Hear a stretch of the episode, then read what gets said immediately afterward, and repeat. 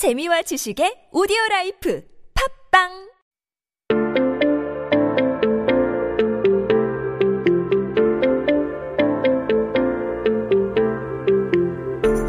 Alright, everyone, welcome back to 한국어 천재 on T B S E F M. You are now listening to these headlines that happened on this day in history. Now, as you know, today is May thirteenth, twenty twenty. 네, 오늘은 이천이십년 오월 십삼일입니다. 한국 역사 속에 오늘은 어떤 기사가 나왔을까요? Let's take a look at what headlines came out today in nineteen eighty-six. 네, 천구백팔십육년에 나온 헤드라인인데요. Now, this one here seems to be talking about vocational high schools, or those high schools that you go to to learn a sort of skill. Um, so let's take a look at this here in Korean, and then we'll switch it on over into English. So the headline here says, 실업 고교 수업료 면제. 실업 고교 수업료 면제. Now, that there means the 실업 고교 is the term for vocational high schools. And that's because 실업 is the term that we use for uh, industry. Um, well, I mean, it also has another meaning. It also means uh, unemployment. We're, so you might see it as a 실업자 is someone who is unemployed, or 실업급여 is also another word that we use regarding unemployment. But uh, in this situation, it's not the unemployment school. It is the industry or vocational schools, as we would say in English. Now, that 고교, I don't know if you guys still remember me talking about how we shorten 고등학교, 중학교, 초등학교, and just take that first letter. So 고교 is 고등학교, so the high school. So all in all, that is vocational high schools, 실업 고교. Now that next word we have there is the one that I really want us to focus on, because we use these words a lot. And that would be the 수업료. 수업료. And the 수업료 is the tuition. I, I'm pretty sure a lot of you might know it more as 학비. I, I had heard 학비 a lot. It's the 학교비. Um, it's the, the fee you pay for your tuition. But that 료 part that you added on there often talks about the amount of things. I will often see it as 출연료, 출연료, and that is like for ed- enter- entertainers who get their uh, payment for what they do, their performances. Uh, but you might also see things like 학원비. Or 과외비. And that same 비 applies to 학비. It's the fee you're paying for this sort of class or academy that you're going to. And then that last word there, 면제, 면제, that is exemption. So you are exempt from paying this. And so basically, it was talking about how these vocational high schools that they had would baby, basically be exempt from paying certain tuition fees. And this was kind of to help encourage, you know, kids to, you know, be able to attend these schools and focus on their studies um, with lower fees.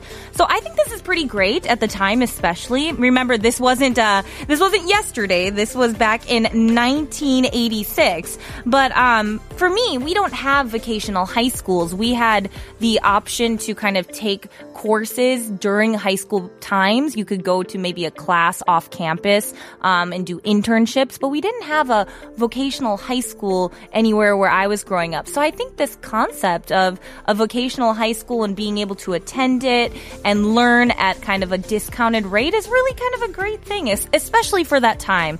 But I'm curious what you guys have to think. Do you have any opinions on vocational high schools, or have you actually gone to one yourself? Perhaps there's one that you attended um, back when you were in your home country. Let me know what you have to say about that. But first, let's take a listen to Passion Pit's Lift It Up.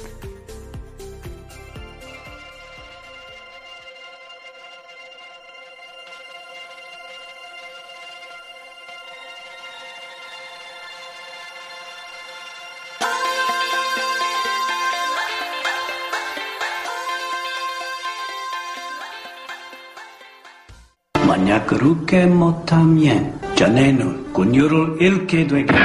내가 가는 대로 따라다니면 돼. 여태까지 나를 미행한 거야? 물론. 한국말 배우고 싶죠? 한국어 천재 들어보세요. You're now listening to 한국어 천재 on T B S E F M.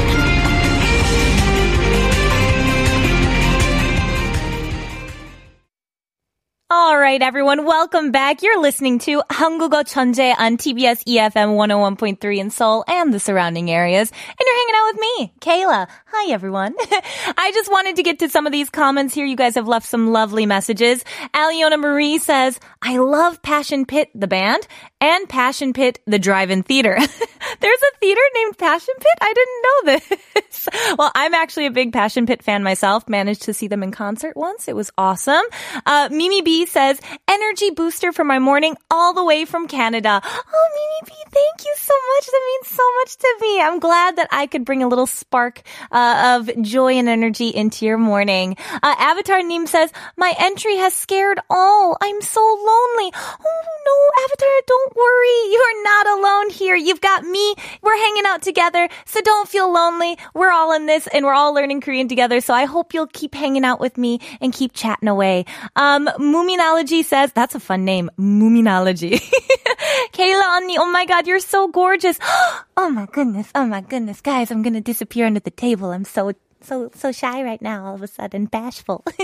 And then 은하님 says, 왕, 한국어 천재 오늘 보라, 보라네요, 보라네요. Thank you. Oh my goodness, that, that's 보이는 라디오. And I've just been learning these new terminologies. I used to do live streaming in the gaming world, and now I'm learning the radio kind of lingo. Uh, so this is great. Yes, 오늘은 보라디오입니다. 보이는 라디오, 보라. Oh, that's so cool. I like how we shorten that. 보라, 보라, 보이는 라디오. For our uh, listeners who don't know what 보이는 라디오 means, it's basically where you can see me. You can see me on YouTube, and I'm I'm I'm here, so you can come tune in and say hi. But anyway, thank you guys for all these comments. Really means a lot to me. And now we will be starting with Headline Korean.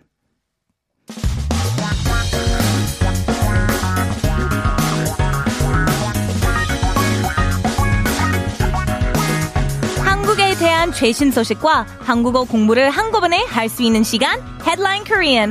That's right, everyone. Today we are going to be looking at these headlines, the hot topics that are going on in Korea, and we'll be breaking them down for you, looking at those key words, those key phrases to help you understand them as they come up time and time again. So keep yourself updated with the latest issues in Korea by tuning into Headline Korean every day.